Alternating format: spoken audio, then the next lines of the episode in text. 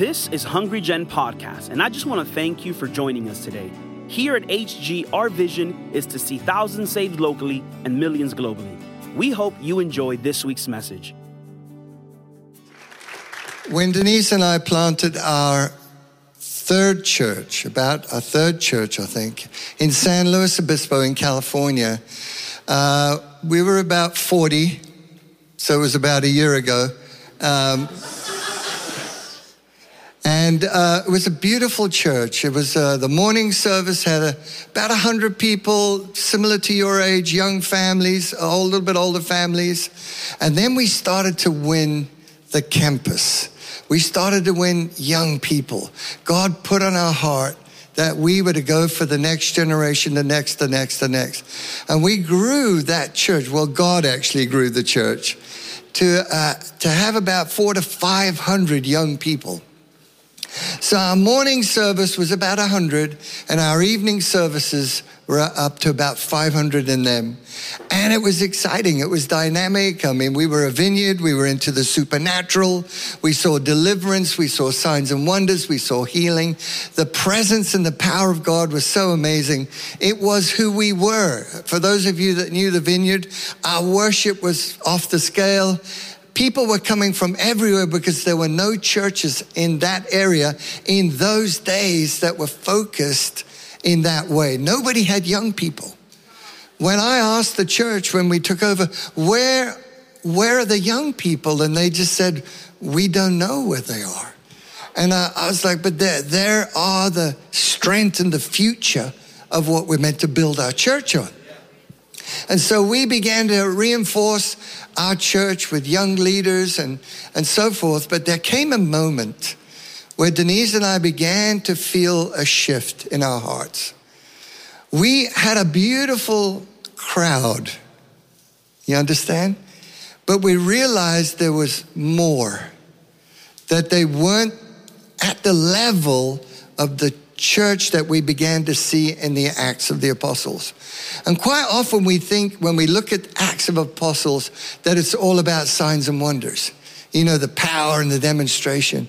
But they were devoted to things that we don't necessarily see today in the church in the West. And so we began to get hungry. Talk about Hungry Gen, right? We began to get hungry for another kind of Christian. Let me just say it that way. We saw so many people coming for prayer every week. They would come to the altar. They would say, give me a word from God. Pray for this problem. We pray for this. We pray for them. But they would come week after week, the same ones over and over. And we were like, Lord, what is it? And then God began to show us that that they had not been formed in Jesus Christ.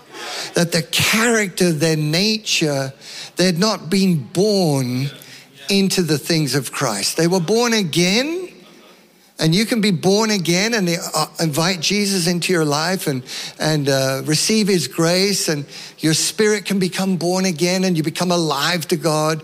But you can never progress into the things of the kingdom. You can never really be born into the dimensions and the blessings and the life and the character of Jesus Christ. And so our lives are always like we're looking through a glass. We never really enter into it. So some of us are like breech birth, you know, we never really get born properly. And some of us, I mentioned in the first service, are like, we need a C-section to be born, you know. We like, rip that baby out of there. Let's get that baby born. So I want to talk to you today about mobilization. That's the first word I want you to think about.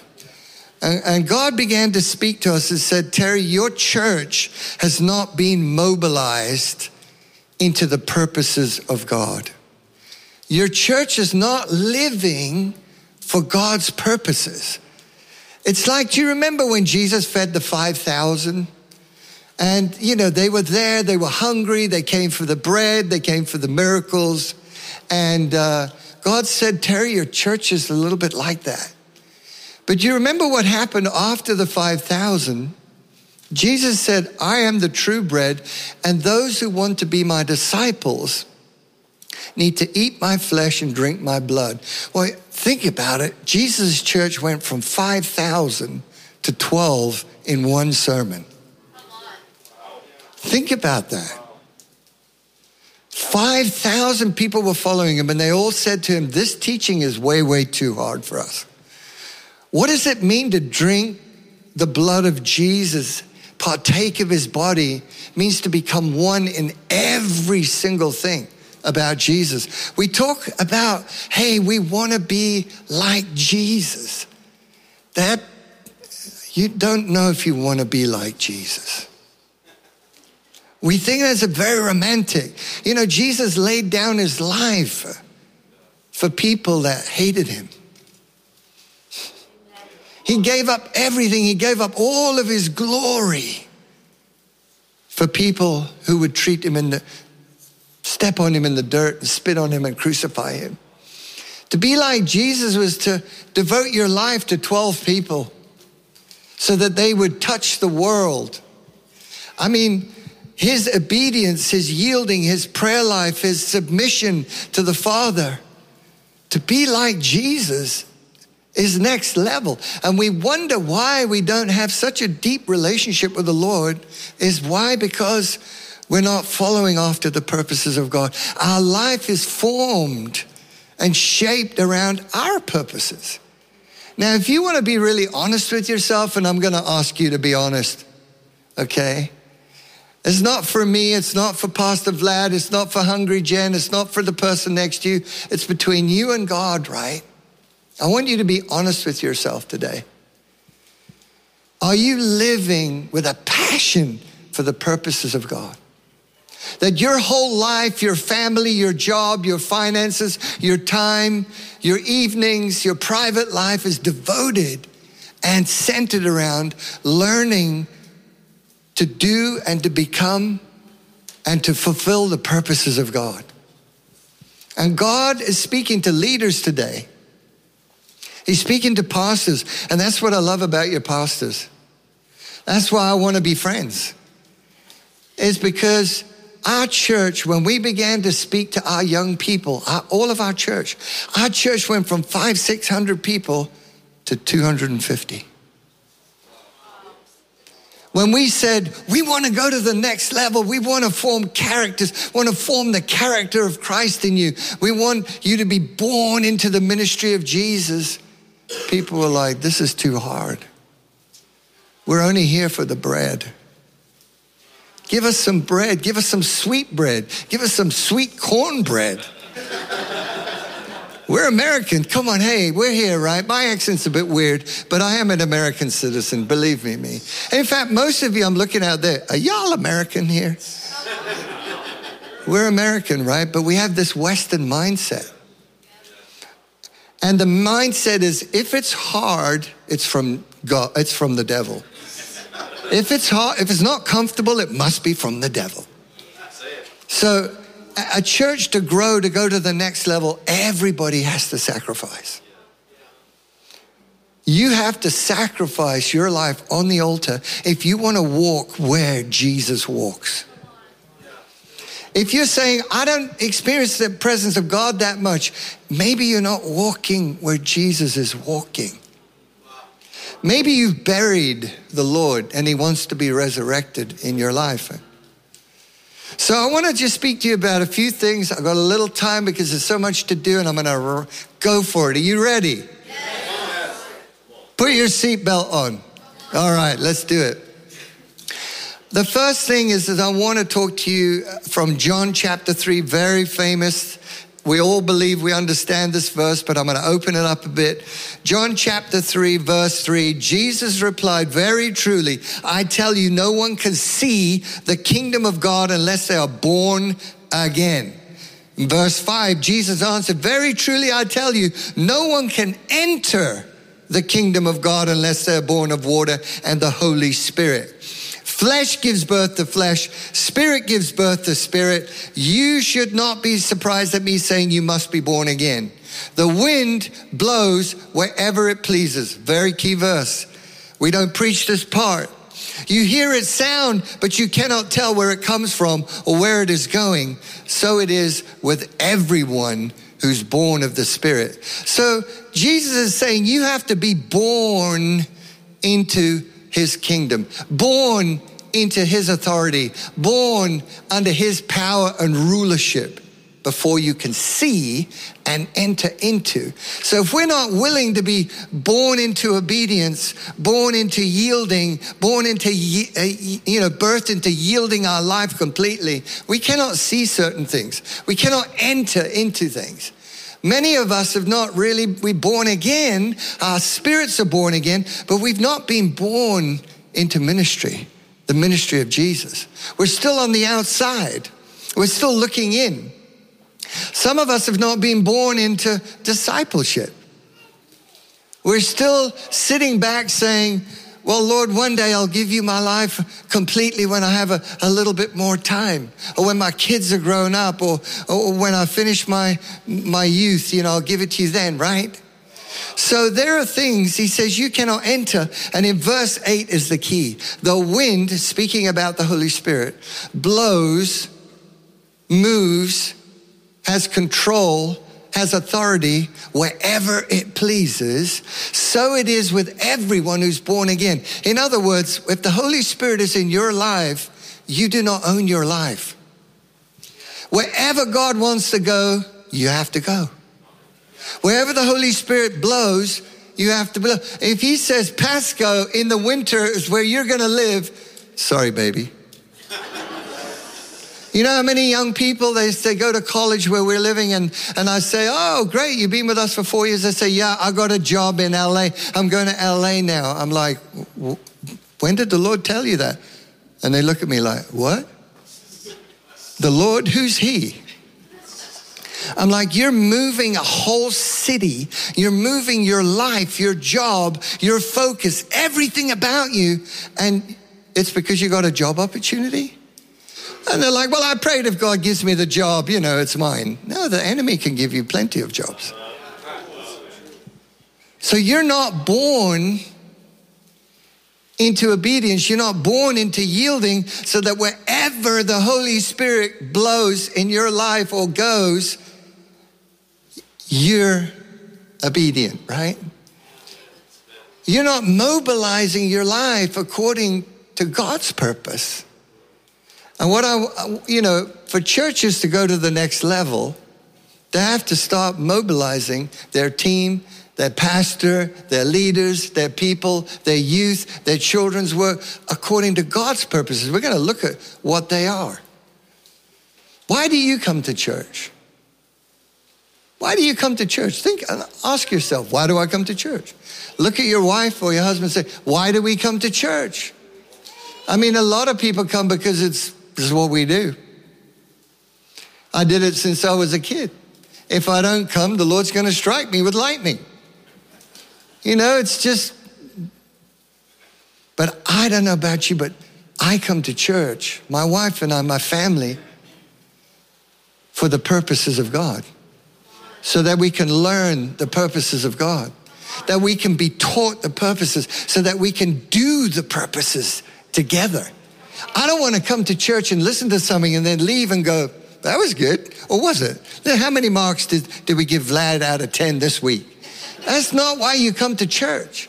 You come to church to ask him, teach me the purposes of God, so that when I stand before God on that day, he will say, what did you do with the life that I gave you? Okay, so the number one purpose that you should be focusing and devoting your life to is that, number one, you should be born into worship. Yeah. Born, many people are not born into worship. Many people, when it's time for worship, are just standing. They're looking. The band is good. What shoes is he wearing this week? We're not in worship. Let me read a scripture to you. In Revelation chapter 4:11, for you created all things, and they exist because you created what you pleased. We've been created for the pleasure of God. You have been created for the pleasure of God. You did not create God for your pleasure. And many in the West, we believe that God exists for us. Is it true? Come on, think about your life. God, when are you going to do this? Lord, I want a better job. Lord, I want an increase. I want a Tesla. Amen. Just saying. Of course we do. Lord, I want the best wife. I want the best kids. God, you were created to be a blessing to me. Of course God wants to bless us. But there's a two-way partnership here, right? God has created us that we would be born into all of his realm, all of his dimensions, all of his blessings, but also all of his requirements, that we would partner with him. Together, we are the inheritance of Jesus. We are brothers and sisters of Jesus. So you've been created. Now I want to speak to you about worship, your devotional life. You cannot build a great family. You cannot build a great life. You cannot build a great church or a great leadership if the spiritual level of your life is not high. You can be prayed for 100,000 times. And I have been. But unless you're born into worship, unless you're born into devotion, unless you're passionate to be in the presence of God all day, when you think about your prayer life, let me just challenge your mind right now. What does it look like? Honestly, you have the relationship you want with Jesus. If you want it to be good, it'll be good. But you have to be intentional. You have to motivate. You have to mobilize your life into God's purpose. And his number one purpose is that you would be one with him, that he would say, I know you, I knew you. We're one together. Denise and I have paid a heavy price since we've been born again together and have been married for 4 years. We've worked really hard to develop our prayer life. To develop a prayer life is very, very difficult. You have to die. You have to sacrifice. We get up at 3 o'clock or 4 o'clock every day. We never used to way back, but now we do. It's a sacrifice. But if you want Jesus, where is Jesus? In the midst of a noise, the family, the 15 kids, the 4 kids, the everything. How are you going to find Jesus? We have a lot of arguments. I'm super busy, Pastor. You don't know. I have 3 jobs. God didn't tell you to have 3 jobs. That's your argument, not the Lord's. Lord, I have 8 kids. How am I meant to have a prayer life? I feel for you girls, honestly, with all my heart. But you do have to know the Lord didn't tell you to have 8 kids. You know what I'm saying? It's a fact. You cannot use, he gave them to you because you prayed for them. But now this is your life. Okay, you're like, wow. And you guys who are married, you know, you're like, I'm married. I have to serve my husband. God didn't tell you to get married. In fact, in the New Testament, Paul said, don't get married so you can actually fulfill and mobilize your life around the purposes of God, right? So we have a lot of arguments. I have 3 jobs. I'm married. I have 28 kids. And God's like, you chose it. Yeah. I blessed you with it and I answered your prayers. But now where are you? Yeah. I feel for you, moms, honestly, because your husband's asleep most of the time when you're taking care of the kids. You're on your own. But you can find a way. And Denise and I used to always go to bed late. I was a late guy. How many of you are late nighters? What an amazing excuse. Hey, Lord, I'm a late nighter. I cannot get up at 3 or 4 in the morning. It's just not who I am. Well, the Lord spoke to me about that and said, I never made you a late nighter. You like the late night life, buddy. You're the one that chose the late life. And I mean, you know, hey, it suits my style and my nature. You know, I just like to be cool late at night. No, it's dangerous. So now we go to bed at 8:30. Wait a minute, 8:30? Nobody cool goes to bed at 8:30. Am I right? I mean, only boring people go to bed at 8:30. Old people go to bed at 8:30, right? Or something, or moms that are exhausted. But if you want to meet with Jesus when nobody's around, no kids are screaming, do something. That's all I'm saying, but get close to Jesus. Amen.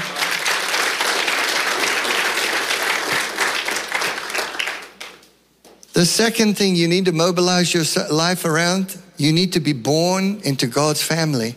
So many believers are not part of God's family. They go to church, but they bolt for the door lightning speed. You don't know them, you don't see them, because they're not known. They're not part of the family. And we think about it. Your family at home is so important to you, right? But you know, the American family, one of their number one idols is their family. We hide behind our family. We use it as an excuse. I can't serve God. I have a family. They have soccer. They have swimming. They have volleyball. They have football. I mean, hey, a lot of moms are called soccer moms. What about Jesus moms? You know what I'm just saying? I don't want to be known to be a soccer dad. Listen, I appreciate you give your life to your family, and of course you are, and you have to be responsible. Of course. But when you stand and say, God, my family's more important than you. This is the real family of God. This is your eternal family. You worship your family. Look, I live in California. As you know, it's very Latino-based. My church is 95% Latinos, right? And Denise and I are one of the few pale-skinned gringos that are still in existence there. But we're there. Oh, dear. Denise and I have, how many cousins do you have? 2? I mean, I don't even know. I don't even know who my cousins are, right? I mean, that's us gringos, right? We're just like there. But Latinos, they have like 50, 60 cousins. Am I right? Come on, you guys know what family's all about. So on Sunday, I say to some of my young disciples, you haven't been around for the last 3 weeks. Pastor, mi familia. What do you mean, your family? Well, my cousin came to town. Okay, your cousin came to town. Well, you know, it's tradition in Latino families. If your cousin comes to town, there's a party and everyone has to. I'm like, so you don't come to church because your cousin came to town? I'm like, so for the next 40 to 50 weeks, you're going to not be coming to church because your cousins are going to be coming to town? You see, this is what you should say to your cousin. Come visit my family, but between 8 and 10 on a Sunday morning, you cannot find me. I'll be at church worshiping the Lord. You can come with me, but I'm not going to hang out with you while we eat tacos. You know what I'm saying? Now, for some of you, you're like, whatever, Pastor. I know, because you're like, no, I don't buy into that. It's a fact. You can miss the purposes of God because you're focused on things that are not eternal. You're not focused on being and giving and being born into the family. This family, look, the Lord said, you shall hate your father, your mother, your brothers, your sisters. You love them more than me. You're not worthy to be my disciple. I have things that you can enter, that you need to be born into, that you need to see. You're not birthed into the family of God. And I reserve some of my blessings and favor and presence and revelation for when you're part of the family of God. I'm just saying that's a fact. A lot of you are like, my relationship with the Lord is thin because you're not in his family. You're not worshiping. You're not praying. It's a price. I told you there was a sacrifice. Number 3, wow, time runs when you're preaching good. Sorry. I wasn't preaching good in the first service. I was so nervous. I was like, man, I'm in Pastor Vlad's church. It's so freaky here. I was like, maybe he's looking at me. He's going to cast out a demon while I'm preaching. I'm like, man, I won't look good in front of the cameras. But now I feel good because he let me go through the first service without casting a demon out of me. I'm good. I love that. All right, number 3, born to be a disciple, right? Born to be a disciple. Are you a disciple? Do you know what a disciple really, really is? Woo! That's all in. Matthew 16:24. Then Jesus said to his disciples, whoever wants to be my disciple must deny themselves. Ouch. And take up their cross and follow me. For whoever wants to save their life will lose it. But whoever loses their life for me will find it. There's a principle. If you give whatever you lay down before God, He's going to bless your life. But you have to deny yourself. Some of you are not born into obedience. You're still struggling and arguing with the Lord about stuff in your life, your secret life, your private thoughts, your dreams. You don't want to subject them to the Lord. I'm going to just quickly tell you a quick story about my daughter. She grew up in my house, pastor's daughter, but she was a professional pastor's daughter, professional Christian. Many of you here would identify with her. We show up, we've been dragged to church by our mother and our grandmother for the last 30 years. But we're just here. We do it, but we're not in. My daughter was not saved, and I knew it. My wife used to say to me, oh, leave her, she's good, she's going to. I'm like, no, this girl does not know Jesus. So by the time she was 14, now I'm confronting her like, wow. And I don't mean badly. I mean, there's no one... Amazing, our relationship. But I went after her. I pursued her like the Father pursued me. And I told her, you don't know the Lord. She would weep and she would cry. I said, whatever, I've been coming to church. I was born in your family, of course. I worship, I wave my hands, I jump at the right time. But in her heart, she was not a disciple. She had a different plan. She was waiting until she was 18, 19. She would go to college in San Diego, and then she would just believe on the side, bless her little heart, but really fulfill her dreams. And then one day, when she was about 16, I made a decision, right? It's a make or break time. It's a make or break time in my relationship.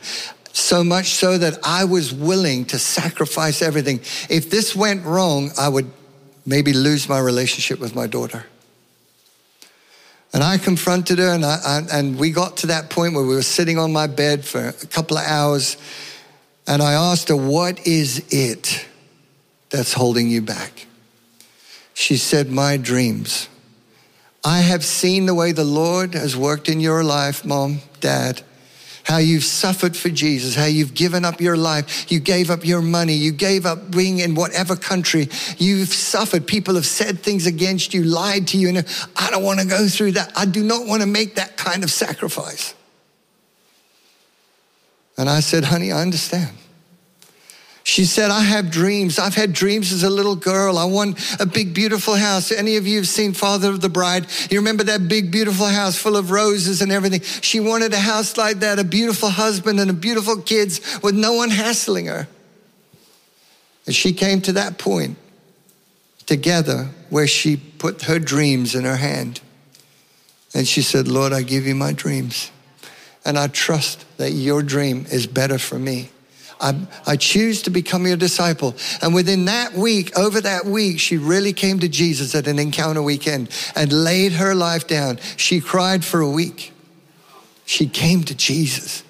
She became his disciple. She denied her future. She denied anything and everything for the sake of Jesus. And I'm so grateful. These days, she's pastoring a church with her husband. Beautiful church. A wonderful church.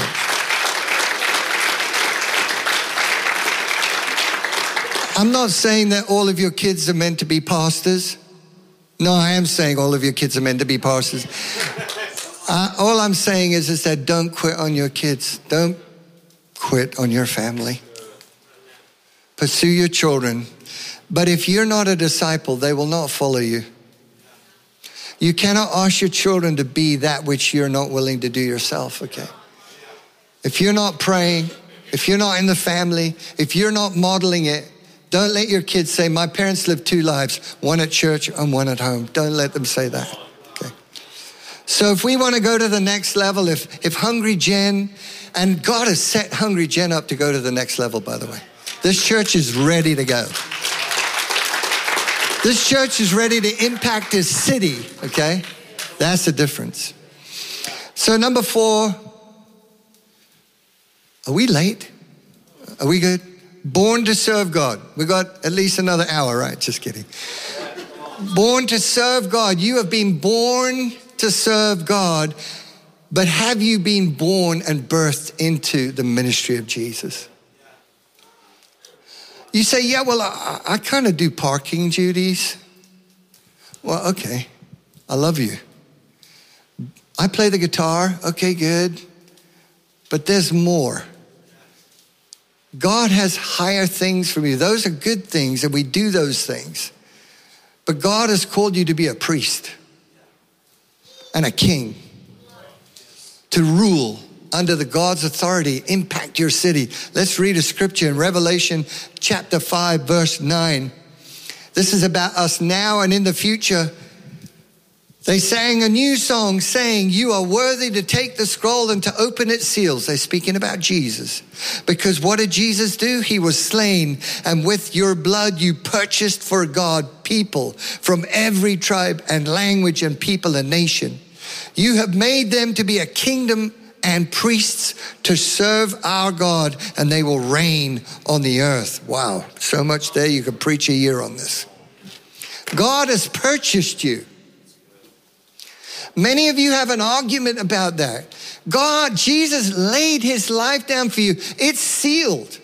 He's purchased you. You are now owned. You belong to God. You cannot bargain with God about your life.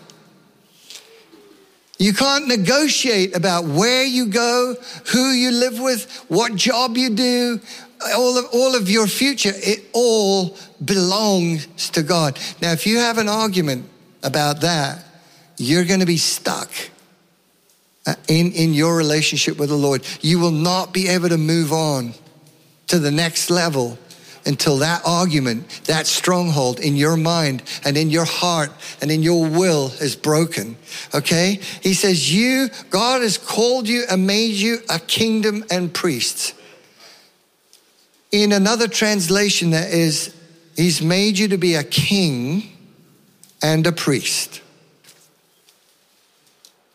A king is a ruler. He's the salt. He's the light.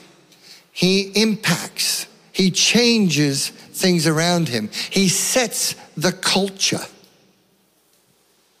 Okay, a king has authority over the dark world. We are the representation of the Son of God on earth, right?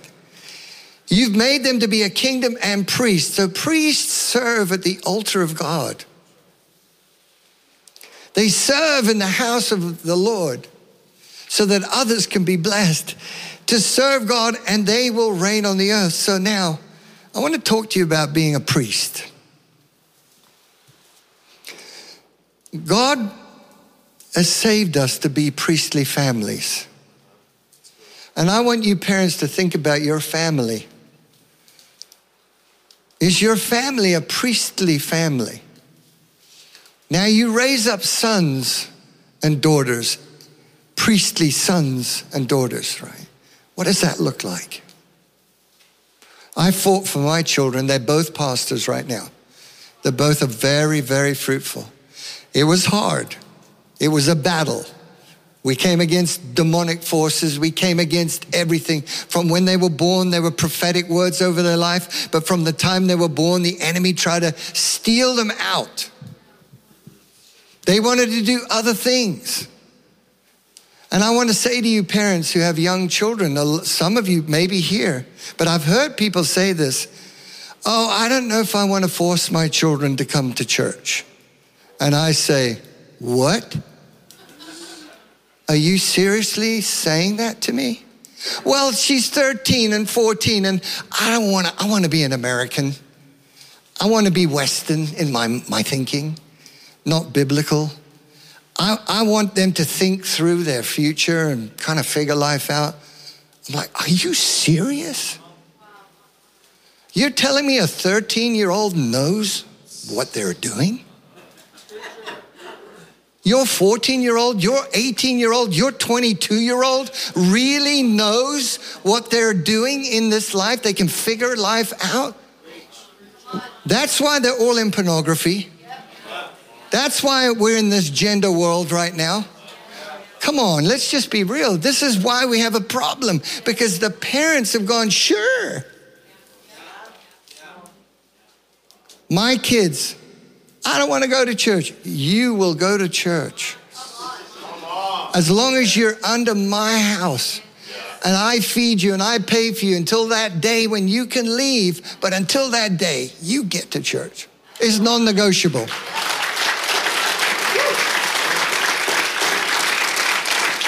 You parents, your kids need leadership. There's no leadership in the world. It's demonic leadership. You need to lead your kids, and it's a battle.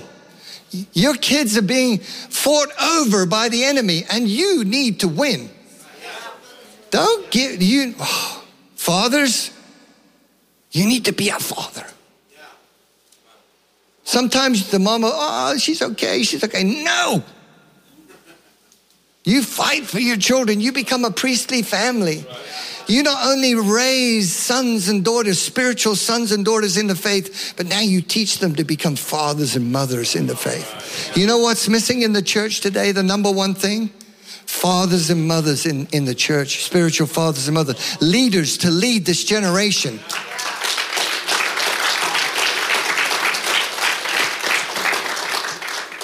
But I know many of you are applauding, but are you a father and a mother in this church? Are you a father and a mother? Are you raising? Do you have fruit? Do you have disciples? You see, that's what a father and a mother does. They bear fruit. They raise them to multiply, to become all that Jesus is. We're not just facilitators. We're not just enablers, we are world changers. And it starts in our house, and we gotta go for it. And I wanna encourage you, it's not too late. It's not too late. And so when I look in the church, Pastor Vlad, the number one thing that I grieve over in America, there are very few men who want to serve the Lord Jesus Christ. That if it wasn't for the women, our churches in America would not exist. I'm telling you, that may be hard for some of you guys. In my church, most of the young people that we have, we ask them, tell me about your father. I was praying for a young man the other day. Tell me about your father. He said, which one? I said, how many have you had? He said, 5. I said, how did you come here? My mother. My mother. My mother, broken. You know what? We need men to rise up, become leaders, to take their place in the house of God, in the kingdom of God, to become real kings, to lead their wives, to lead their children, to mobilize their life around the purposes of God, not empty dreams that are just going to end up. Yeah. Eternal dreams. Let me finish quickly on the fifth one, quick. The final thing we're meant to mobilize our life around is that we need to be born, we are born to bear fruit. Born to bear fruit. You are part of the vine, you're a branch. A branch exists to bear fruit, to lay your life down. You were born to lay your life down. Love. No one has greater love than that they lay down their life so that they can bear fruit, fruit that will last. Eternal fruit. In Proverbs 11 verse 30, it says, the fruit of the righteous is a tree of life, and he who wins souls is extremely smart. The fruit, your fruit, is a tree of life. is eternal. And if you are involved in being fruitful and caring and loving and modeling your life after the purposes of God, that we have the same mind, the same attitude as Jesus Christ, as he laid down his life for his friends, so we too are called to lay down our life. Asking someone to Jesus, to church sometimes seems like the biggest sacrifice. Being willing to be a cell leader, a small group leader, to take care of people, to open up your home, to be a blessing, sometimes is such a sacrifice. We have such arguments, so many arguments. I can't do this for Jesus. I'm busy. Why don't you do this? I'm busy, Pastor. I have 3 jobs. I have a kid. I have a life. I have sports. That's the argument. You got to cancel that. Let's stand. I'm going to read one more scripture to you as you're standing. Then I'm going to ask Pastor Vlad and Denise to come up. Being fruitful, Jesus said this in Matthew 28. All authority is in heaven is given to me. Therefore, go and make disciples and teach them to obey everything that I have formed in you, form them in others, so that they may form them in others. So Jesus is looking for disciples who multiply disciples. I believe scripture teaches you are not a real disciple unless you're multiplying yourself. What does a branch do? It bears fruit. What is fruit? To eat? No. It has seeds. When it falls on the ground, it's meant to multiply of its own kind. We are branches, we bear fruit that multiplies. Thanks for listening to today's podcast. If you were blessed by this message, be sure to subscribe and send it to someone. And don't forget, you can always share it on your social stories. Stay connected with us on YouTube, Instagram, Facebook, and Twitter. For more information on internship, prayer line, conferences, and other resources, go to hungrygen.com. Remember, better is not good enough. The best is yet to come.